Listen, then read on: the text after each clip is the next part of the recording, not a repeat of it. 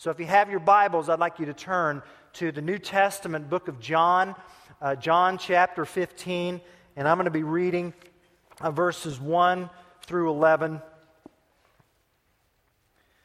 It's on page 764 of your church Bibles. If you don't have a copy of uh, God's Word, there should be a navy blue uh, Bible in the pouch in front of you. Uh, just take it. If you don't own a copy of the Bible, and put your name in it, and it's yours. You can take it home. John chapter 15, verses 1 through 11 is where I'll be reading on page 764. You can also follow along with me on the screen behind me. Jesus is speaking. I am the true vine, and my Father is the gardener. Some of your versions say vine dresser. He cuts off every branch in me that bears no fruit, while every branch that does bear fruit, he prunes, so that it will be even more fruitful. You are already clean. Uh, that word also means pruned. Okay? Because of the word I've spoken to you. Remain in me, and I will remain in you. No branch can bear fruit by itself, it must remain in the vine. Neither can you bear fruit unless you remain in me. I am the vine. You are the branches. If a man remains in me and I in him, he will bear much fruit. Apart from me, you can do nothing. If anyone does not remain in me, he is like a branch that is thrown away and withers. Such branches are picked up, thrown into the fire, and burned. If you remain in me and my words remain in you, Ask whatever you wish, and it will be given you. This is to my Father's glory, that you bear much fruit, showing yourselves to be my disciples. As the Father has loved me, so have I loved you. Now remain in my love. If you obey my commands, you will remain in my love, just as I have obeyed my Father's commands and remain in his love. I've told you this so that my joy may be in you and that your joy may be complete. This is God's word. Tim Keller is uh, one of my favorite authors. Uh, the Prodigal God, uh, Counterfeit Gods, uh, A Generous Justice. And he also pastors a Redeemer Presbyterian Church in Manhattan. And this is what he said about the 9 11 attacks. He said, I remember the smoke from downtown, visible everywhere for days, and the stench. It lasted for days. You could smell it everywhere. No one asked where the smell came from. We didn't want to know. The following Sunday, September the 16th, at Redeemer, their ordinary attendance of 2,800 ballooned to 5,400. I'm trying to get my mind around that dynamic where, you know, if a thousand more people just showed up here, how that would affect everything. And one member recalls uh, Keller saying to those who were just you know, they couldn't, there were not enough seats. And they, he finally said, Will you please just come back and we'll do another service right after this one? And that's how they grew another service. And then he stood before his weeping congregation on September the 16th. I mean, can you at all remember the emotions that you felt from Illinois after the attacks? Try to put yourself at ground zero. This congregation is just weeping. And their minister stands with God's word. He says, he said, We don't know the reason that God allows evil and suffering to continue, but we know what the reason isn't. We know what the reason can't be. It can't be because He doesn't love us, and it can't be because He doesn't care. And why? Keller says, because God the Father got involved with his Son.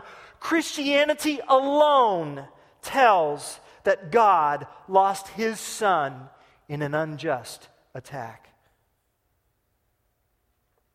And over the next several weeks at the church, the, the, their phone lines just kept getting flooded with more and more people who needed help and needed spiritual direction and needed counseling. And Keller had to go out and actually raise money to pay for counselors to service this flood of need that had engulfed the church. And,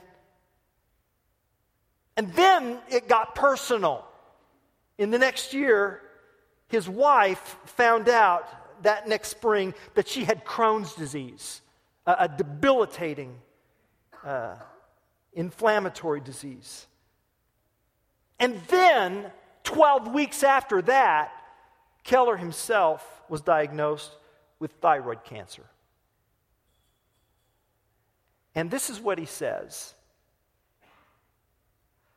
We had no choice. We had no choice. We had to put down deeper roots in Christ or perish.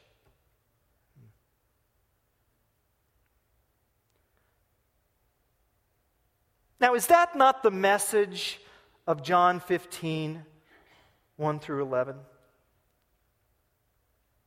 It's deeper roots in Christ or nothing. It's deeper roots in Christ or perish. When I read these verses, these verses, I'm hearing an answer to questions like what, what is immovable when what you thought was immovable collapses beneath you? What is that? What can you count on when what you thought you can count on just materializes, is not there? What can you depend on when you can't depend on anything else? In these verses, very clearly and very forcefully, Jesus says, You have me. You have me. The night before he was crucified, Jesus spoke these words somewhere between the upper room where the Lord's Supper, where the Last Supper had been held, somewhere between the upper room and the Garden of Gethsemane. Jesus tells his disciples that living for him takes total reliance, total trust, radical faith in him, on him, and through him. And he's saying in these verses that if we don't have him, then we don't have life. It's that simple. And I believe that the Apostle John, who gave us this gospel here, I can't help but think that when he also wrote First John he was remembering what Jesus said here because 1 John 5 12 says, He who has the Son of God has life. He who does not have the Son of God does not have life. It's about total dependence. It's about an intimate spiritual relationship. It's about radical reliance. In a sentence, these verses say, you must be rooted in Christ. You must be. Not you may be, not have you thought about it, not maybe you should consider. You must be rooted in Christ to have a fruit bearing life. That's what these verses say. And, and again, here's why this matters, church. Uh, you know, our weekend of service and everything else and it requires the life of Christ in and through our lives to impact our community for Him. Listen, if we don't have Jesus' love and Jesus' strength, pulsating through us both individually and corporately as a church family, then all we're going to be doing on the 24th and 25th is spreading mulch. Okay?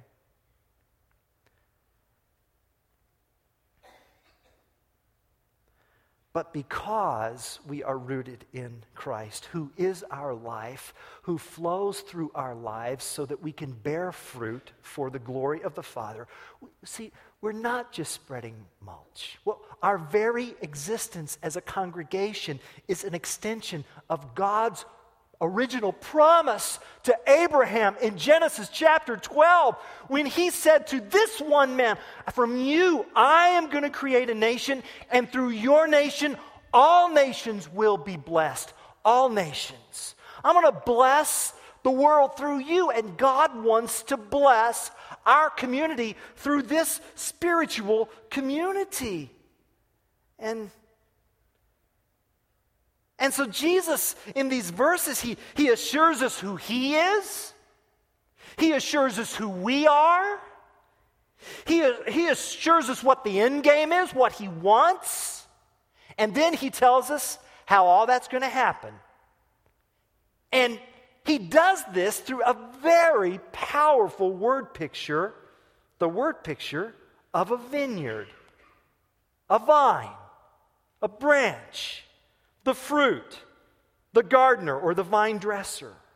And so I just want to talk about each part of this picture, each part which forcefully supports the main truth of this passage that you must be rooted in Christ to have a fruit bearing life. So let's begin with the vine.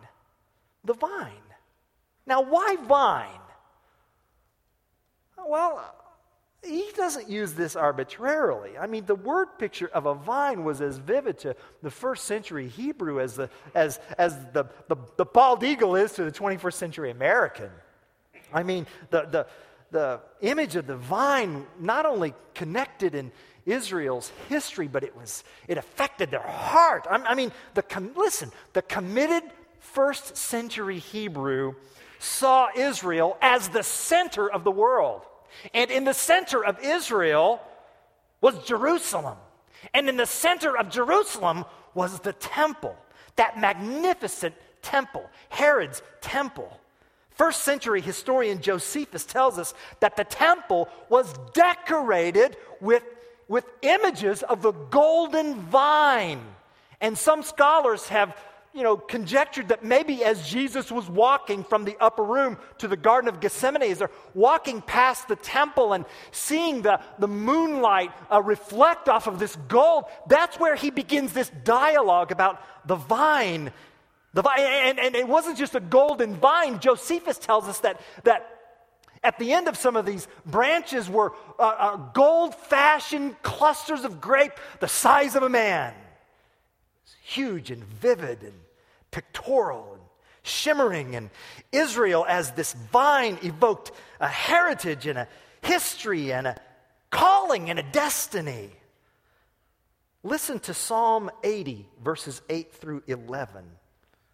The psalmist says, You brought a vine out of Egypt. You drove out the nations and planted it. You cleared the ground for it. It took deep root and filled the land. The mountains were covered with its shade. Isn't that a wonderful picture of the vine and the branches and the leaves and the fruit overshadowing the mountains? It sent, and the mighty cedars with its branches. It sent out its branches to the sea. That's the Mediterranean Sea. It shoots to the river. That's the Jordan River, you see. Israel is this, is this lush, green, fruit bearing vine. That was God's destiny for his people. But if you know Israel's history, you know it wasn't that. Israel's corruption, Israel's wickedness, Israel's idolatry, Israel's rebellion against God resulted in sour grapes. Isaiah 5 4, when I looked for it to yield grapes, why did it yield wild grapes? And the author doesn't mean organic. These were bad grapes. And so Jesus comes and he says, I am, he doesn't say I am the vine, he says, I'm the true vine. The true vine. That's an extraordinary claim. He's saying, I'm the real vine. I'm the genuine vine. I'm the authentic vine. No more of this bogus vine. And in John's gospel, you know, it's, this is the seventh of the I am statements, right? I am the bread of life. I am the light of the world. I am the door. I am the good shepherd. I am the resurrection and the life. I am the way, the truth, and the life. And seventh, I am the true vine. Jesus is saying that God's vineyard no longer is a nation but a person. He now has one true vine. It's a person. And our spiritual life and our destiny and our future, the kingdom of God, which will one day overwhelm and become the new heavens and the new earth, is connected and dependent and contingent and subject to being attached to this one person, Jesus Christ. Furthermore, Israel, like every other nation, needs to ask itself if it's attached to him. In other words, Jesus is making the radical claim that he is the only means to a relationship with God the Father. You know, the Gospels do not give us a wishy washy picture about who Christ is. He's, he's, not this some eccentric guru with a great personality who likes chamomile tea and whose life has become this legendary. You know, he's the true living Lord who walked and talked and lived in first century Israel. And he was as real and as tangible and could be heard and seen just as visibly and real and tangible as you're seeing and interacting with me now. And he stood and he said, I am the true vine. He laughed, he hungered, he wept, he slept, he ate, he suffered, he died, he rose again, and he offers himself and his life today as he did when he first spoke those words. I'm the true vine. And, and, and some find that totally, totally distasteful in our postmodern culture. Some find that, you know, the deity of Christ, Jesus claimed to be God in the flesh, is just totally distasteful. And, you know, they, they, our postmodern culture will say, well, you know, I don't, I don't mind him saying that, you know, he's a teacher, he's a way, but this say I'm the way. I mean, that's just they find that, and and you know, but that's this is who he is. See, you know, you you can't say, well, I like, I like the Randy part, I just don't like the Boltinghouse part. Well, they're together. it's indivisible, you see. And his character and his teaching and his miracles and his interaction can only be explained by his divinity. He says, I'm the true vine. I'm the only way to God. That's who I am. You know that? I'm the true vine. That's who I am, Jesus says. Who are you? Second part of this word picture deals with who we are. We're the branches, and the two are not the same. The vine and the branches are not the same. The branches are dependent on the vine. That's why Jesus says, You must remain in me. If you're going to have life that's truly life, Jesus said, You must remain in me. What does that mean? It means to remain, it means to stay, abide, dwell. It means to dwell, continue. Don't leave my presence, Jesus says. Remain. Verse 4 Remain in me, and I in you. That is, and see to it that I remain in you. It, it's the key verse, uh, it, rather, it's the key verb in these verses. Remain, remain. Now, what, what does it mean to remain in Christ? Well, Jesus tells us here. There's no mystery. First, there's to remain in Christ is to remain in His Word. Verses 3 and 7. To remain means that, you know, what matters to me most is what Jesus says about me, about life, about death, about God, about Satan, about heaven, about hell. To remain in Christ is to rely totally on Christ as opposed to remaining in what others think or looking to others for my security, my affirmation, my significance, my validation. You know, there are two very uh, Christ ordained uh, practices that you see here at Windsor Road uh, baptism and communion. And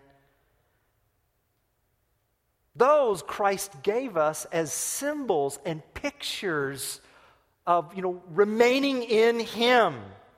For instance, concerning baptism, Paul tells us in Romans 6 that, you know, baptism is a picture of us being united with Him in a death like His, Our old self was crucified with him, and one who has died has been set free from sin. So to remain in Christ is to acknowledge and believe and internalize the truth that the determining factor of my existence is no longer my past, it's Jesus' past and what he did.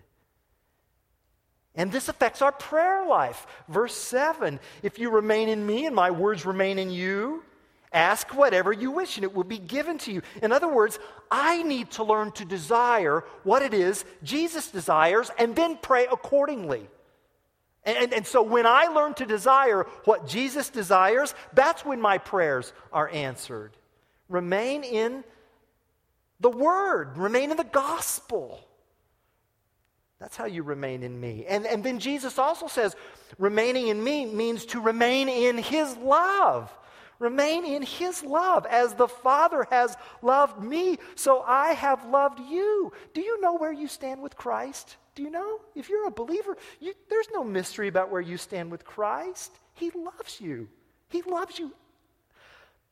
And that's why he came. It's why he suffered. That's why he died. It's why he rose. He loves us. There's an old preacher, Octavius Winslow. Now that's a cool name. Octavius Winslow once said that all of Christ's life was a display of love. Listen to this. His, his incarnation is love stooping. His sympathy is love weeping. His compassion is love supporting. His grace is love acting. His teaching is the voice of love. His silence is the repose of love. His patience is the restraint of love. His obedience is the labor of love. His suffering is the travail of love. His death is the burning offering of love. His cross is the altar of love. His resurrection is the triumph of love. His ascension into heaven is the enthronement of love. His sitting down at the right hand of God is the intercession of love. Are you feeling this vast oceanic sized wave of Christ's love. Remain in it, Jesus says. Remain in my word, remain in my love. And then Jesus says, remain in obedience. Verse 10 If you obey my commands, you will remain in my love. And, and, and I go back to something uh, that the Apostle John writes later in First John chapter 2, verse 6. By this we may know that we are in him. Whoever says he abides in him ought to walk in the same way in which he walked. And the implication is you know how he walked. You know. You know how Jesus lived. His life was no secret, there's no mystery here. Our principal job in life as believers is, is not to uncover mystery. Our principal job is to, expl- is to obey what's already been revealed.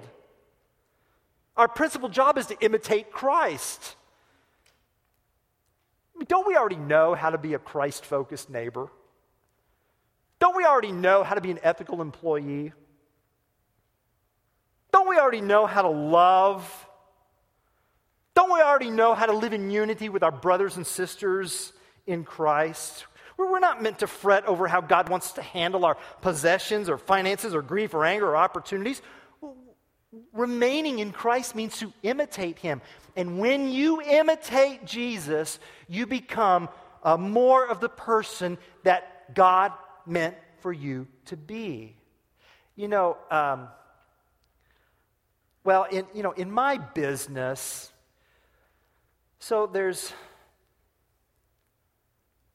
I don't know, sometimes I think that, you know, pastors say, well, okay, if I can just you know, imitate a technique on this particular preacher, then, then I'll just grow. And the church will grow and by imitating technique. And so some do, and they end up kind of, it just kind of looks a little fake. It kind of looks a little, you know, well, they end up being less than who they're meant to be. You know what I mean? I'm thinking about one uh, pastor in, let's just say, North America. His name's Dorian. And um, this is this is true. This is like a truth. This is the real deal here, you know. And it's So, what kind of a congregation is grown here? A bunch that kind of look like that, right? If you're an Elvis impersonator, that would be you. You would love that. And so it's like, oh, I've never been to a seminar on how to become this. I don't want to. You know? Anytime you, anytime you try to imitate someone you're not, you become less than who you're meant to be. Unless that person is Jesus. And then you become more of what you're meant to be, you see. And, and really, here's how it works when you imitate Jesus, you don't become more than what you're meant to be. You become less than what you're meant to be. And in doing so, you become more like Him, which then means you become more of who He wants you to be, you see. See, see, God wants to kill yourself and then put His life in your life. That's what He wants. And that's what it means to imitate. And that's why you're a branch, so that His life can flow through you. And that brings us to the fruit section here. Jesus says, I'm the vine. That's who He is. He says, You're the branch. That's who you are. And at the end of that branch is fruit. And that's God, that is to God's glory. It's to God's glory that we bear fruit. Now, what do we mean by fruit? Well, first let's define the word fruit. We're not just talking about apples or bananas here. Fruit here is a general word which means harvest or crop or result. And so, eh, so, so fruit is, harvest is what? Well, it, yeah, it's evangelism and making disciples. Verse 16, fruit that will last. It's also character, the fruit or the harvest of the Spirit, becoming more and more like Christ. Verse 17, love each other. You see, fruit has to do with everything that complies with the desires of Christ. Fruit has to do with sharing the life of Christ. And Jesus isn't more specific than that because he doesn't need to be. Loving one another is Christian fruit. Praying in Jesus' name according to his will, that's Christian fruit. Helping and serving and doing justice and uh, loving mercy, that's Christian fruit. Everything that brings God's glory, that's Christian fruit. Fruit is what we're expecting from the weekend of service. Fruit is the loving fellowship that I witness in our foyer here at the conclusion of our service. Fruit is what happens through the benevolence and food pantry ministries to our under resourced family members here at church. That's fruit. Fruit is learning God's word. And, and, uh, and have you checked out our insight classes? Uh, Kevin Flint just gave me this brochure uh, between services about our upcoming uh, dynamic marriage class. And uh, it's one of, I believe, three classes, right, Brenda? Uh, we've got Romans, we've got dynamic marriage, and my mind is escapes me. What's the third one? Do you remember? Beth Moore, thank you. I'm, you're, you're leading that, aren't you? Okay, sorry. All right, I'm sorry. I'm the clueless visionary here, aren't I? All right. So, anyway, but this is fruit. This is fruit. And and fruit also has to do with our affections, church family. See, Christianity is, is not just a matter of learning doctrinal points, it's a relationship with a person that has an emotional effect on my life. Verse 11 I've told you this so that my joy may be in you. You see, there's something incomplete about Randy Boltinghouse joy. There's something incomplete about that. That. That's not enough. Jesus knows that. Do I? I've told you this so that my joy may be in you and that your joy may be complete. I'm thinking of something Charles Spurgeon said to his congregation years ago. I love this. I love this thought. We are now capable, believers are now capable of a joy which unfallen spirits could not have known the joy of forgiven sin. Spurgeon says, I believe that forgiven sinners will have a love to God and to his Christ such as angels have never felt. The angel Gabriel cannot love Jesus as a forgiven man will. Hmm. That's fruit. Jesus says, I'm the vine, you're the branches. And I'm going to pulsate my life through your life as you remain in my word and remain in my love and remain in obedience to me. And, and, And the results, the harvest is going to be fruit. Fruit. Fruit that will last. And then do you know what God does? Huh? Well, He cuts us. Right? And that's what we read there in verses 1 and 2. My Father is the gardener. He cuts off every branch in me that bears no fruit, while every branch that does bear fruit, He prunes so that it will be even more fruitful. And here's the point. Here's the point. Either way, you get the knife. That's the point. Either way, you get the knife. If you don't bear fruit, well, your very place as a branch is questioned. And if you do, well, expect the knife. Either way, you get the knife. I mean, anybody knows anything about gardening or, or viticulture, you, you, know that you have, to, you have to prune a plant if you want fruit from the plant. And, and when the vine dresser is done, when the gardener is done, the plant looks like a disaster. It looks terrible. This gardener has attacked this poor plant. I mean, this Sarah, Sarah just shivers when she sees me get out the hedge trimmer. I mean, she just, oh my goodness, I'm going to go, I'm, I have to leave. She can't watch this you know? And of course, the difference is that God knows what He's doing. And.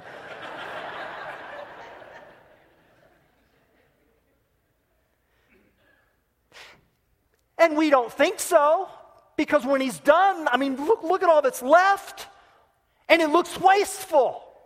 Because, in fact, I mean, He's even cut the good things. The good things. And it's painful. And there's grieving that goes with it. He's, but he's cutting away. He's cutting away our reliance on things that we have no business relying on, whether it's a home or a job or a person or a relative or a degree. I mean, all of these are good things, but they make really lousy vines. And he's doing this so that his greatness will be displayed. I like what David Platt writes in his book Radical. He says that God puts his people in positions where they are desperate for his power, and then he shows his provision in ways that displays his greatness. And if you're wondering, having been cut by the, the vine dresser, if you're wondering where God is, let me just assure you this the vine dresser is never closer to the vine and never more intimately involved than when he is holding the pruning knife.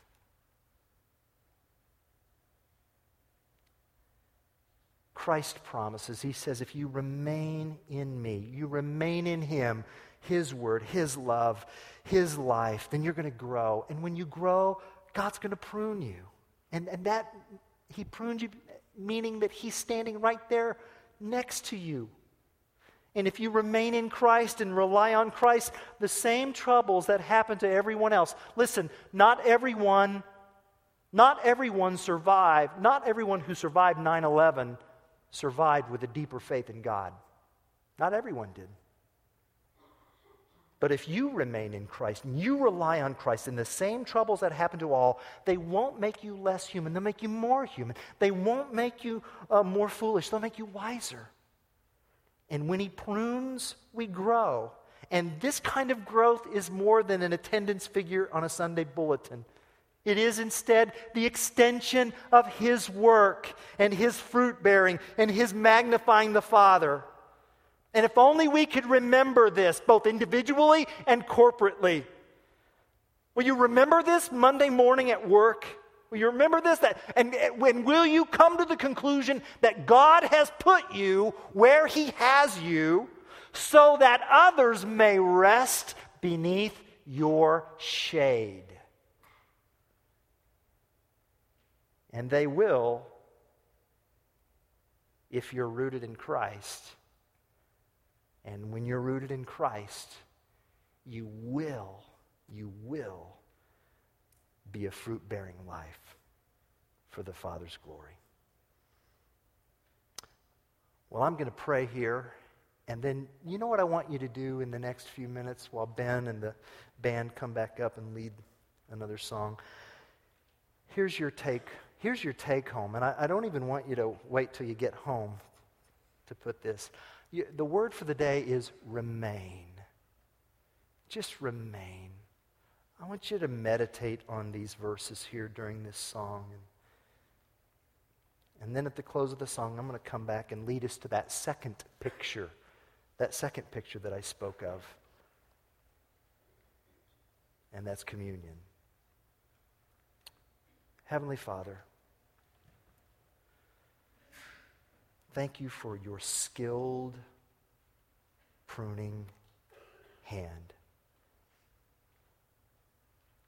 Do your work on us and in us so that through us, the spirit of Christ's fruit would just grow and flourish so that this world might be blessed and know unmistakably that it comes from you.